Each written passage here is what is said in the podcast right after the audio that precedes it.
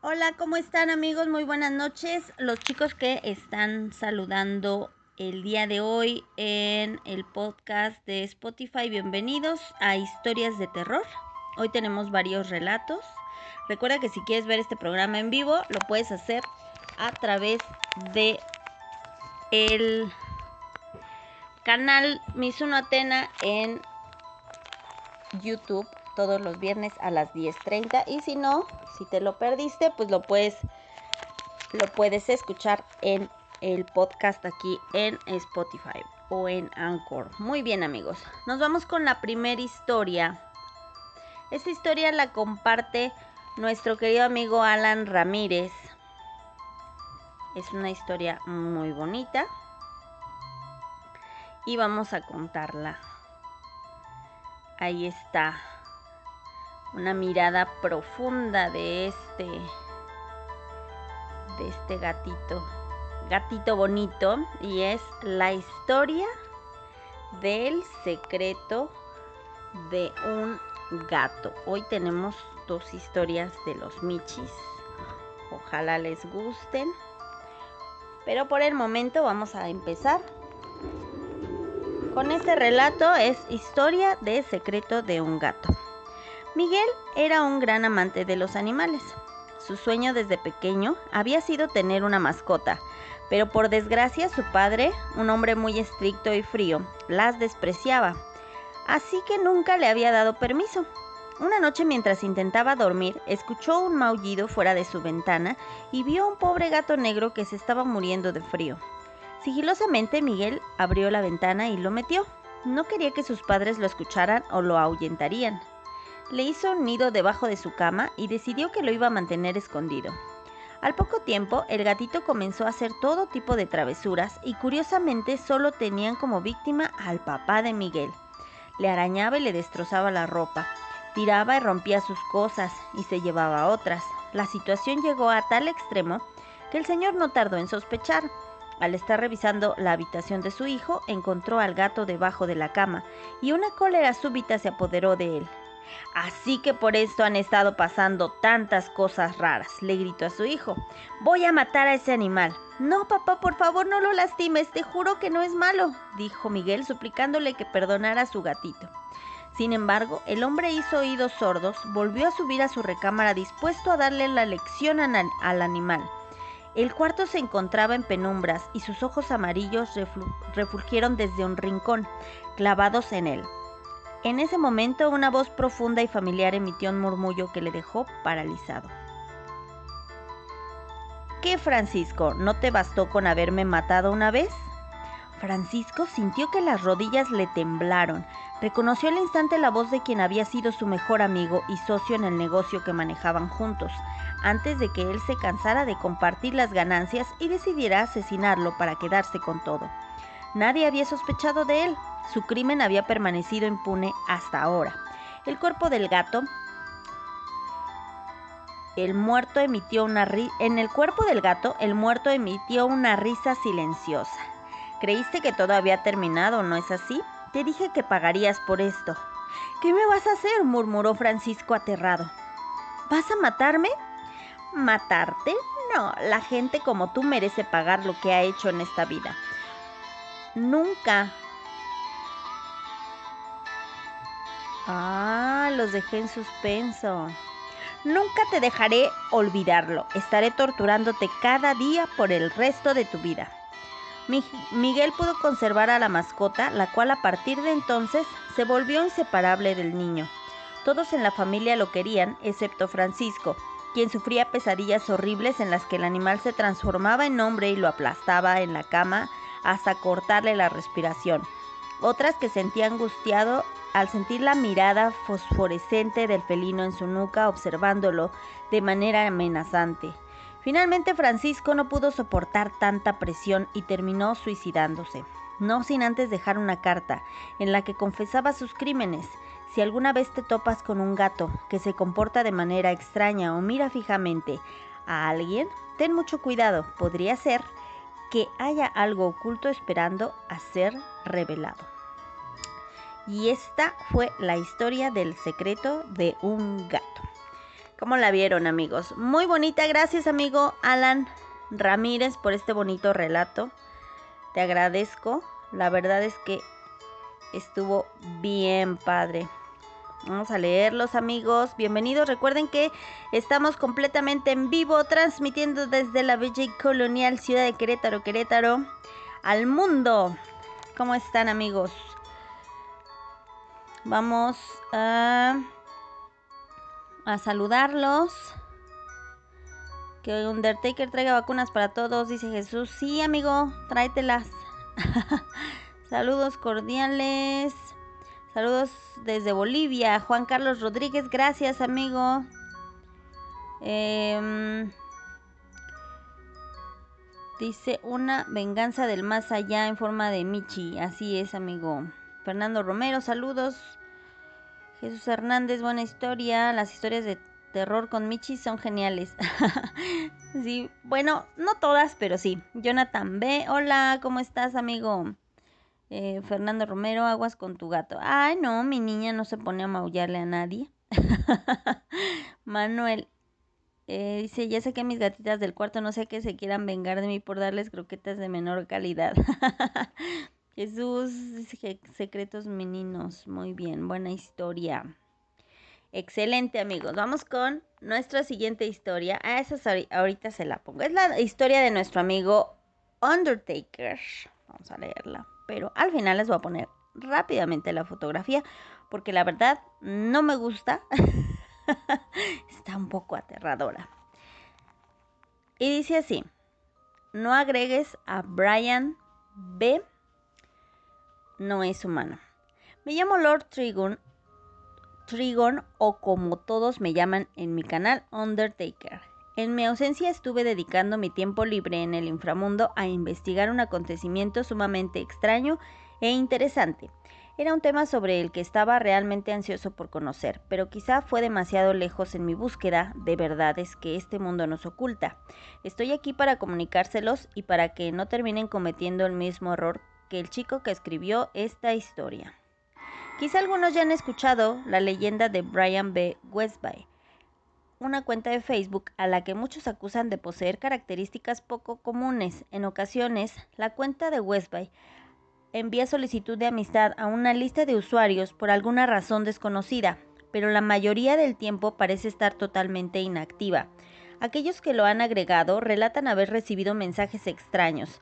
Todos alguna vez recibimos solicitudes de amistad extrañas, pero en este caso es diferente. El chico lo narra así. Brian Westby no es humano.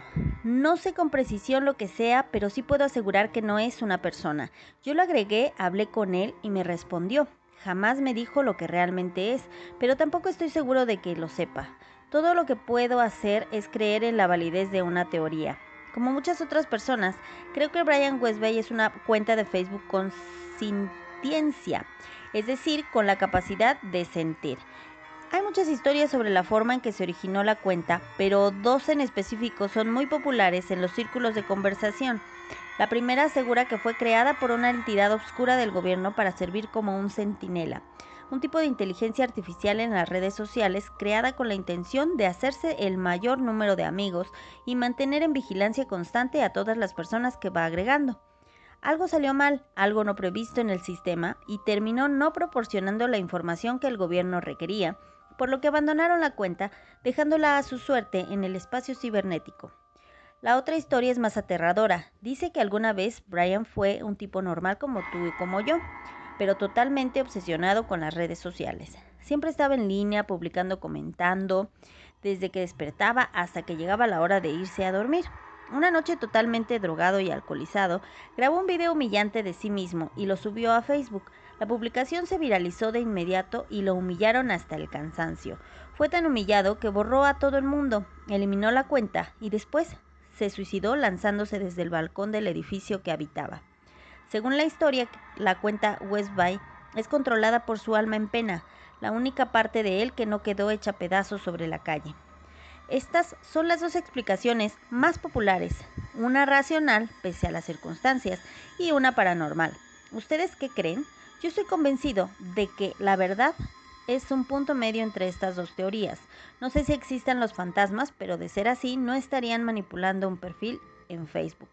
Pero existe algo sobrenatural en ese perfil que desafía cualquier explicación lógica y esto puede afectarte de una manera terrible. Abordaré ese punto poco a poco a continuación. Tras mucho investigar sobre Westby, decidí que era la hora de agregarlo y enviarle un mensaje privado también. La mayoría, la mayor parte del tiempo su perfil parece inactivo, sin imagen de portada, sin foto de perfil, sin actualizaciones de estado. Mi invitación fue aceptada a los pocos minutos y el mensaje también fue respondido. No era un montón de frases inconexas y sin sentido, sino una oración totalmente coherente. Estoy feliz de ser tu amigo. Todo lo que enviaba siempre era respondido con la misma frase. Somos amigos. No había ningún otro tipo de respuesta. Intenté preguntarle muchas cosas, pero solo me respondió diferente una vez, algo que le pregunté en un momento de frustración. ¿Podemos conversar por audio? De repente, un archivo de audio apareció en la conversación. Era un tanto perturbador y muchos ruidos y susurros ininteligibles. Entonces ya al final del audio, algo habló. Hola amigo. Hello friend. Puedes escuchar el audio en YouTube. Honestamente, entré en pánico, no sé lo que pasó conmigo, pero sentí una necesidad absurda de ser firme y hostil. No somos amigos. No somos amigos. Westby respondió con varios emojis tristes y después silencio. Poco tiempo después, su foto de perfil cambió a una fotografía oscura distorsionada con un rostro extraño. Observé aquella imagen durante algún tiempo y me sentí una especie de, sentí una especie de atracción por ella, como si me estuviera hipnotizando. Me empecé a asustar y cerré la conversación. Terminé con la amistad y apagué la computadora. Aquella noche, cuando apagué las luces de mi habitación para dormir, pude ver el rostro de Westby, no en la pantalla de la computadora, sino observándome en la oscuridad. Fue con la visión periférica y por algunos instantes, pero estoy seguro de que estaba ahí. Él estaba ahí. Los días pasaron y seguí viendo el rostro de Westby por el rabillo del ojo, casi en todos los sitios a donde iba, especialmente en la noche, en la oscuridad. Con el paso del tiempo lo empecé a ver con más frecuencia. Empecé a hablar con él desde hace un mes y no ha pasado un solo día en que no lo haya visto. A veces está aquí cuando despierto por las madrugadas, a mi lado, a centímetros de mi rostro, con una larga sonrisa dibujada en su rostro. Como lo mencioné antes, no sé si creo en fantasmas, pero algo ha estado persiguiéndome por culpa de esa cuenta de Facebook y al, aunque no sé lo que es, tengo la certeza de que es muy inseguro y envidioso. Tiene el anhelo de hacer una amistad. Tengo miedo de salir de casa y encontrarme con alguno de mis amigos por el simple hecho de que esta cosa pueda empezar a atormentarlos también. A veces, lo único que quiero es arrojarme del, desde el balcón para deshacerme de él. Brian Westby arruinó mi vida y no puedo culpar a nadie más que a mí mismo por mi estúpida curiosidad. Así que estoy aquí para hacerles un favor a todos ustedes. Jamás agreguen a Brian B. Westby a sus amigos de Facebook. Si eres lo suficientemente idiota como para ir al perfil de esa cosa, te pido que reconsideres tu decisión. Al menos, no observes demasiado su foto de perfil, porque te guste o no, Brian Westby quiere ser tu amigo. Al final, este chico vive aislado en internet, no se sabe qué fue de él, pero su advertencia que te sirva de lección. No agregues a Brian Westby, si no, pagarás el precio a nivel Dios. Y esta fue esta historia misteriosa de que no hay que agregar a esta persona. Está fea la foto, amigos. Vayan a mi canal de YouTube, Mizuno Atena, para que chequen la fotografía de este personaje, Brian Westby. Así que no lo agreguen, por favor, y no vayan de curiosos. Decirles que no es decirles que lo hagan, pero bueno. Tengan mucho cuidado, amigos. Vamos a leerlos. Vamos a leer quién anda por aquí. Freud Reyes, hola, ¿cómo estás, amigo? Eh, Colse, Colse, Colse, saludos, soy nuevo en tu canal. Bienvenido, amigo. Alex Kuma, hola, ¿cómo estás? Bienvenido. Excelente historia, dice Jesús Hernández. Quedan advertidos, dice Undertaker. Jonathan B. Qué miedo con el Brian. Sí, ¿verdad? Ay, la foto estaba fea, la verdad. Dice Fernando Romero, luego te dice mamá, ya la escuché. Ah, la Coraline sí dice mamá, ya casi no me dice mamá, pero sí. Solo a veces cuando se enoja. ¿Han visto un video de un gatito que está y su y su, su dueña lo mete, lo mete a su casa? Órale, métase, y le, le grita al gatito. Se enoja. Roberto Carlos dice, ¿alguna vez has sentido algo paranormal? Sí, pero no me digas como me dices ahora. Dime Mizuno para los amigos. Mizu para los amigos, bien. Este, ¿qué más dicen? Sí, sí he sentido. De hecho, les digo, hoy empezamos bien porque me acaban de dar un mega susto antes de empezar el programa. Qué lástima que no. Pero haber visto mal, vi mal algo. Me metí a un cuarto a apagar la luz y este, una foto cambió de expresión. Bueno, no foto, era un póster. Y luego ya prendí la luz, pero pensé que era una sonrisa y dije, ay, ya me está pelando los dientes este pelado, dirían en el norte. Y que yo prendo la luz, no había visto bien el póster. Y no, de, ni- de ninguna manera está sonriendo, está así con la boquita hacia abajo. Así que lo despegué, al menos por ahora. Este, ¿dónde está la foto? Ya la puse. Alejandro Mancera. Hola, Alex, ¿cómo estás? Ya ni te mandé, qué bueno que, que tú sí mandaste. Es que sabes que estoy coordinando ahorita mi, mi llamada. ¿Cómo estás? Muy bien, amigo. Bueno, pues estamos aquí contando algunas historias de terror. Y ya se llegó el tiempo de enlazarnos con nuestro queridísimo amigo. Déjenme, les mando, le mando un mensaje. Es nuestro querido amigo Dun, que bueno, pues él tiene un programa súper interesante en Suprema Radio allá en, San, en San Cristóbal de las Casas, que se llama Expedientes Infiltrados. Es una sección de un programa que se hace todos los domingos allá por el noventa y cinco punto tres de F M Suprema Radio allá en, en, en San Cristóbal de las Casas. Y bueno, pues déjenme les cuento que este le voy a marcar ahorita en un momentito para poder eh, que nos cuente, porque platicó de un caso de una casa embrujada y ahorita tengo unas fotografías por aquí. Y bueno, pues vamos a vamos a marcarle a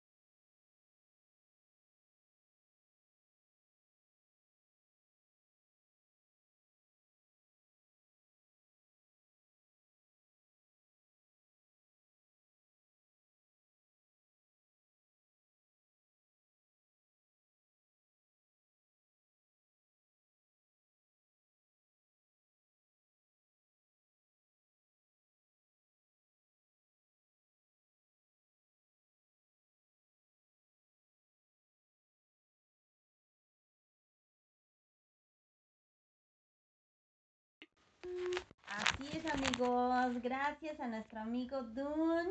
Ahí está en Suprema Radio, ahí en la, en la página lo podemos escuchar todos los domingos, ahí dentro de la sección, este, por ahí de la, entre tres y cinco de la tarde aproximadamente, ahí lo podemos eh, escuchar a nuestro amigo, y les voy a ir compartiendo. Si me vas mandando las imágenes, amigo, así como la que me mandaste la última vez, que nos comentes más o menos. Mira, aquí nos pusiste diecisiete horas para, para escuchar los expedientes infiltrados en vivo y en directo, amigos, poderles comentar también. Diego Q dice, es un juego muy peligroso que no se puede llegar a perder la vida. Ay, amigo, no, pues mejor ni, mejor ni meternos, ¿verdad? Oigan, se nos está yendo el día, chicos.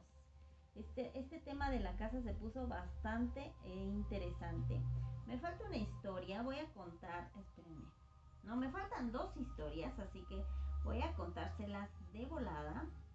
Porque no me faltan tres historias. Dios mío. Es que se nos fue el tiempo, amigos. Bueno, va a ser edición especial, va a durar un too much, amigos. Seguimos con la, la siguiente historia. Esta la envía nuestro amigo Alan Ramírez y es la historia de la venganza de un granjero.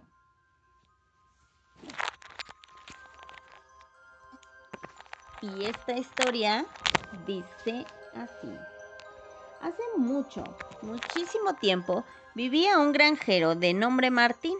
Él era el propietario del rancho de las golondrinas. Todos afirmaban que sus vegetales eran los más sabrosos y había muchas personas que viajaban desde muy lejos únicamente para comprarlos. Siempre que le preguntaban cómo hacía para que su granja le fuese tan bien y él respondía lo mismo. Todo es gracias a mi viejo espantapájaros, decía. Él se encarga de que ningún cuervo o ladrón se acerque a las cercanías de mis cosechas. Ahí está el espantapájaros. El granjero había hecho el espantapájaros con sus propias manos. Se había esmerado tanto al punto que vaya si daba miedo. Pasó meses asegurándose que fuese lo más feo posible. Sabía bien que era indispensable alejar a las plagas de la granja, de modo que le hizo eh, brazos de dos metros de largo y unas piernas tan grandes que lo volvía tan alto como los árboles. Pero el detalle más aterrador el espantapájaro, del espantapájaros era su cabeza. El granjero la había tallado con una enorme calabaza. Se entretuvo numerosos días y noches tallándola hasta dejarla perfecta. La cara del espantapájaros era tan repugnante y horrible que no muchos se atrevían a mirarlo directamente. Sin embargo, funcionaba para ahuyentar a las plagas y a los ladrones que se acercaban al cultivo. En la granja vecina vivían los hermanos José y Javier. Eran muy holgazanes y como nunca hacían bien sus traba- su trabajo, todas las cosechas se morían. Tenía mucha envidia de la suerte del viejo Martín y siempre conspiraban en su contra. Pensaban que si lo dejaban fuera del negocio, podrían comprar su granja y ganar dinero a montones. Así que una noche se escabulleron en su granja para robar al espantapájaros, el cual escondieron dentro del armario de su casa. Al día siguiente, el granjero descubrió que su horrendo espantapájaros había desaparecido y las ratas, cuervos y demás plagas devoraban su hermoso cultivo. Se arrodilló en el suelo y rompió en llanto, lanzando injurias, pues eso significaba que se iría a la quiebra. Mientras tanto, José y Javier lo observaban desde su propiedad y reían al ver sus lágrimas de sufrimiento. Al escuchar las risas, el granjero se acercó a ambos y les preguntó si no habían visto quién se había llevado su espantapájaros. Mirándolo a los ojos con cinismo, los hermanos le contestaron que no habían notado nada extraño. «Pero si no lo encuentro, quedaré arruinado y tendré que vender mi granja», exclamó el viejo Martín. «Pues vaya mala suerte que tienes», le decía José en su cara. «Me alegro de no estar en tu lugar», rió Javier. El pobre granjero volvió andando a su casa con la cabeza gacha y una terrible depresión. Esa noche, José y Javier no pudieron conciliar el sueño, y no porque estuvieran arrepentidos, sino porque no dejaban de pensar en la grotesca y horrible cabeza del espantapájaros. llegaron a la conclusión de que mientras esa cabeza de calabaza siguiera en su hogar, ninguno de los dos iba a poder dormir. Así que se levantaron de la cama y fueron a sacarlo del armario. Javier tomó una pala y le aplastó con tanta saña hasta que lo único que quedó fueron unos trozos de calabaza desparramados por todo el suelo. Los hermanos recogieron todos los pedazos para tirarlos a la basura. Hecho esto, decidieron volver a la cama y se durmieron, felices de haberse liberado sus mentes del espantoso recuerdo de la cabeza del espantapájaros. Pasaba la de la medianoche, cuando José y Javier despertaron al escuchar arañazos y zarpazos en la puerta. —¿Se te olvidó sacar al perro? —preguntó Javier medio dormido. —Ah, pero no tenemos ningún perro —tartamudeó José asustado. En ese momento, la puerta del dormitorio se abrió con violencia y un largo y esquelético brazo se asomó por la abertura. Después surgió un segundo brazo, más dos piernas delgadas y largas. Los hermanos estaban paralizados de terror y con horror vieron como el cuerpo sin cabeza del espantapájaros atravesaba la puerta y alargaba los brazos en dirección hacia ellos. Javier sintió como una helada y delgada garra lo aferraba por el tobillo y entonces gritó tan fuerte como sus pulmones le permitieron. Pidió a su hermano que lo ayudase, pero ya José había escapado de la habitación. Huyó despavorido y bajo las escaleras derrumbó la puerta y salió hacia el sendero iluminado por la luna. Corrió tan rápido como sus pobres piernas le dejaban ir, bufando y gritando tan fuerte como podía soportar su garganta. Al pasar frente a... A la casa del vecino, vio que el granjero estaba de pie en la puerta bajo la luz de la luna. Pudo ver que el viejo Martín lo observaba con una macabra sonrisa y unos ojos radiantes de venganza. José siguió corriendo con sus pies desnudos, pisando el camino de piedras. Miró hacia atrás y lo que vio lo espantó profundamente. La figura del espantapájaros lo estaba persiguiendo y poco a poco lo estaba alcanzando. Sintió un fuerte desgarre en una pierna que lo hizo caer, golpearse con, la... golpearse con las piedras y empezar a perder el conocimiento. Veía que la figura se acercaba, pero eso no fue lo único que alcanzó a ver antes de que todo se volviera oscuro. Ahora el espantapájaros tenía una cabeza nueva y ahora esa cabeza era igual a la de Javier. ¡Uy, qué fea historia, amigos! Es la historia de la venganza de un granjero. ¿Qué me dicen, amigos? ¿Les gustó? Les tengo que leer otra historia. Es una historia muy, muy padre. Esta, esta historia nos la manda nuestro amigo Brandon Martínez. Y vamos a, vamos a leerla para no quedárselas a deber, amigos. Así que esta es Historias de Terror con Mizuno Atena versión extended. La atroz leyenda de la prisión doscientos cuarenta y siete. Esta historia comienza con Blanca y Robino, una joven pareja, los cuales eran dueños de un bar. Este no era un bar común. No era un bar común y corriente, era lo que llamaríamos un bar y café, un lugar donde los clientes se citaban para pasar el rato, platicar y pasar un momento ameno. Ya por la noche era más frecuente ver bebedores, pero nada fuera de lo común. El lugar en sí solía ser un lugar muy tranquilo y apacible, pero nunca falta ese sutil toque de mala suerte que llega para arruinarlo todo. Y esa mala suerte se presentó en la forma de un cliente poco usual, por no decir nuevo. Este cliente se presentó y pidió una ronda de tragos para comenzar la velada. El tipo era callado, pero conforme los tragos llegaban y el alcohol hacía su efecto, el particular hombre comenzó a mostrar una faceta muy distinta. El hombre ya ebrio se dio la tarea de molestar a los clientes y amedrentar a todo aquel que se ponía en su camino. El tipo era un fastidio para todos y rápidamente los insultos pasaron a golpes y una violencia sin sentido. Robino no permitiría dicho comportamiento dentro de su bar y con ayuda de un par de hombres sacaron y vetaron en borracho de turno. Pero ese cliente era el hombre equivocado para provocar. Al día siguiente, Blanca y su esposo se encontraban trabajando en el bar preparando café y comida para los clientes, pero cuando menos se lo esperaban. El borracho de la noche anterior se apersonó en el bar y venía muy bien acompañado, pues ese cliente tan molesto no era ni más ni menos que uno de los guardias de la prisión doscientos cuarenta y siete, un lugar con mala fama por resguardar a los peores criminales, desde asesinos, pasando por sádicos, violadores, psicóticos mentales. Sin duda la peor calaña de la tierra yacía en ese lugar. El guardia en cuestión llegó y venía en compañía del alcalde, un hombre con fama de ser ruin y cruel, sumamente sádico con respecto al trato que tenía hacia otros. —¿Eres tú el hombre que golpeó brutalmente a mi guardia y lo sacó de este bar? —preguntó el alcaide. —Señor, este hombre llegó e instigó a mis clientes con violencia y me vi en la obligación de vetarlo de este lugar. Este es un negocio honrado donde guardamos los valores morales. —Ya veo, eres un hombre de ley. Que me alegro. Sabes, en mi prisión también amamos la ley. Y hasta no saber bien qué fue lo que pasó aquí, me veo en la obligación de llevarte conmigo. Más se tardó el alcaide en decir eso cuando los guardias apresaron a Robino y lo llevaron a prisión. Blanca en ese momento poco o nada podía hacer y su esposo fue llevado. Blanca, como pudo, se presentó en la prisión y pidió una audiencia con el alcaide con la esperanza de poder negociar la liberación de su amado. El alcaide aceptó y tuvo su plática con Blanca. —Vaya sorpresa, la mujer de mi nuevo prisionero. ¿Qué puedo hacer por ti, mi niña? —Pido y exijo que libere a mi esposo. Él no hizo nada malo, solo defendió nuestro negocio.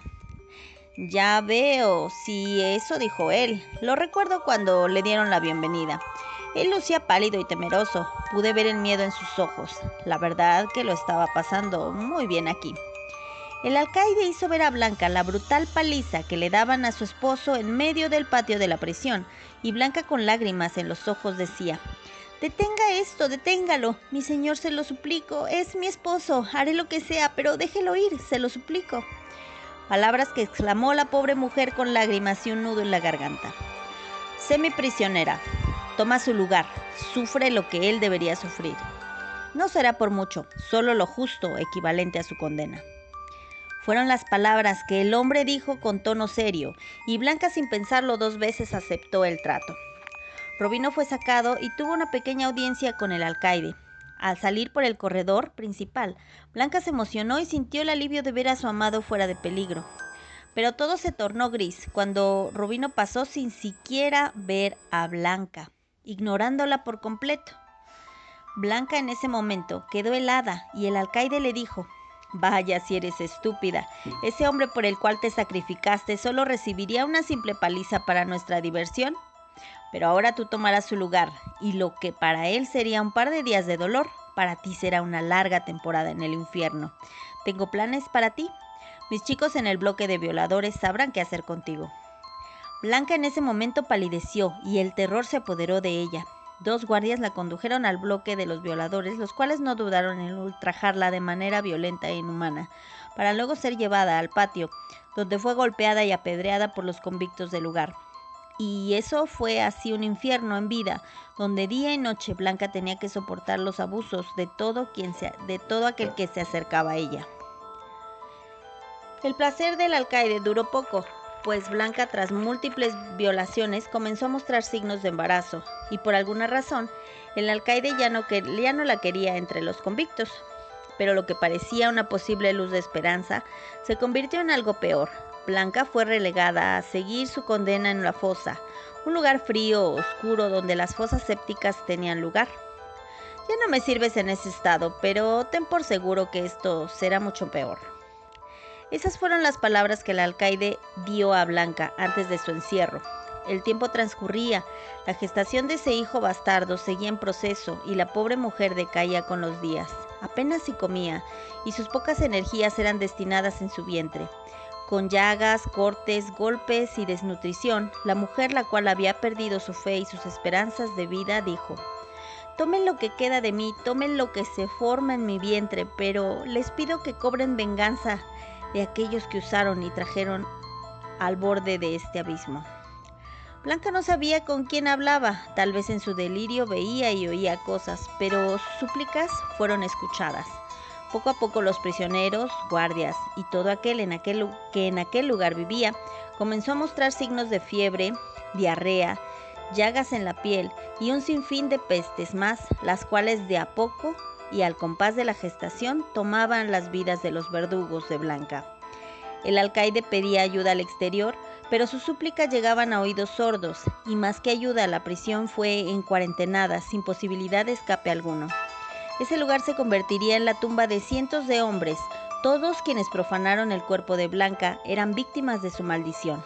Un terror inenarrable, pues los cuerpos caídos no hacían más que empeorar las enfermedades, cada hombre obligado a dormir junto a cadáveres y muerte. Con el paso del tiempo, la prisión se apagó. El latido de la vida dejó de existir y solo quedó tras de sí un incontable número de cuerpos sin reclamar. Y en el corazón de la fosa, el frío cuerpo de aquella mujer y un feto no nato que fue el sacrificio ofrecido para cobrar venganza. Esta fue la historia de la atroz leyenda de la prisión doscientos cuarenta y siete. Ándale, ¿qué les pareció, amigos? Ya escucho a mi Coraline por ahí. Ya es hora de su snack de medianoche. Vamos a cerrar con una bonita historia, amigos. Con una bonita historia. Esta historia eh, me la manda nuestro amigo Manuel Goala. Esta historia es el pacto del gato y el diablo. Ojalá que les guste, amigos. Y ya con esto nos vamos porque es tardísimo, pero no quiero deberles las historias. Así que... ojalá que sigan aquí, amigos. Siguen conectados. Coraline, te vas a tener que esperar tantito. Por aquí andan mis amigos. Las voy a, la voy a, este, las voy a leer de volada para ya no deberles esta historia. Esta historia está muy bonita y con esto cerramos la noche agradeciéndoles que se hayan conectado el día de hoy. Eh, muchísimas gracias, ojalá les hayan gustado todos las, la, el enlace, las, las, los relatos y las historias que tuvimos en esta ocasión. Y bueno, esta historia es el pacto del gato y el diablo. Había una vez, con, con maullidos de fondo de mi Coraline, el pacto del gato y el diablo. Había una vez una mujer que vivía sola con su bebé y su gato en una casita del medio del bosque. Un día, ella tenía que salir, pero estaba muy preocupada porque no quería dejar a su bebé solo, pero tampoco podía llevárselo a donde iba. Así que miró a su mascota y le dijo, «Gatito mío, por favor, cuídame a mi bebé, no tardaré en regresar». Y salió de su casa. Al rato de irse la mujer, se le apareció el diablo en la casa y el gato, al verlo, saltó enfrente de la cuna del niño sin intimidarse, porque es bien sabido que los gatos son los únicos animales que no le temen a este ser tan maligno. «¿Qué es lo que quieres?», le preguntó. «Vengo a llevarme a ese bebé». «Pues no puedes porque lo estoy cuidando yo», dijo el gato justo antes de lamerse una patita. «Insolente animal, tú no puedes hacer nada para evitarlo».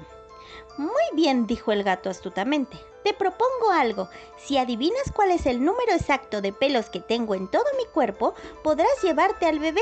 Pero si fallas, te irás y nunca más volverás a aparecer por aquí. Te daré tres oportunidades para adivinar. ¿Hay trato?». El diablo, que nunca ha podido resistirse a los desafíos, aceptó pensando que sería fácil y con mucha paciencia comenzó a contarle los pelos al gato. Uno, dos, tres... Entonces, un pájaro cantó en la ventana distrayéndolo y haciéndolo perder la cuenta. «Llevas una oportunidad», dijo el menino. Enojado, el diablo comenzó a contar de nuevo. Cien, doscientos, trescientos. En ese momento, el viento entró por la ventana y agitó los pelos del gato haciendo que el maligno perdiese la cuenta una vez más. «Ya llevas dos oportunidades», le recordó el gato. Nervioso, el diablo se puso a contar de nuevo, prometiéndose que ya nada lo iba a distraer. Un millón, dos billones, tres millones. Entonces el gato movió suavemente la cola, rozándole la nariz, y el diablo estornudó fuertemente, haciendo que se le soltaran pelos al gato. Perdiste tu última oportunidad. Ahora vete de esta casa y no vuelvas jamás. El diablo se sintió tan furioso por haber perdido que ahí mismo formó un berrinche de proporciones épicas, pero no pudo tocar al bebé, porque un trato con el diablo siempre se cumple, por ambas partes. Eso sí, se marchó de vuelta al infierno jurándole al gato que algún día adivinaría cuántos pelos tenía y cuando eso ocurriera, su venganza sería terrible. Cuando la mujer regresó a su casa, al no saber nada de lo sucedido, besó y abrazó a su pequeño y agradeció con unas caricias detrás de las orejas al menino por ser tan buen niñero. Es por eso que los gatos hasta hoy en día sueltan pelo todo el tiempo, porque de esa manera el diablo nunca cumplirá su venganza, al no saber cuántos pelos tiene en realidad. Y colorín colorado, las historias del día de hoy se han terminado. Gracias, Mizu Lovers, les agradezco muchísimo que se hayan conectado. Ya son las once cincuenta y nueve y ya nos amanecimos aquí. Gracias a todos, Jonathan Ben, Nianime, Manuel, Diegoku, Freud, Jesús Hernández y todos los chicos que estuvieron, a nuestro amigo Dun, Carlos Cisneros, gracias a Undertaker y a todos, John Luna. Eh, y a todos los que estuvieron aquí conectados, gracias amigos, de verdad les, les mando un abrazo, que les vaya muy bien, que tengan un excelente fin de semana, gracias Alan Ramírez y gracias por sus saludos a Coraline también, Emanuel Tavera, gracias, gracias amigos, que tengan muy bonita noche y gracias por haberme acompañado en otra emisión de Historias de Terror. Yo soy su amiga Mizuno Atena y gracias Mizu Lovers, nos vemos muy pronto, gracias, bye bye.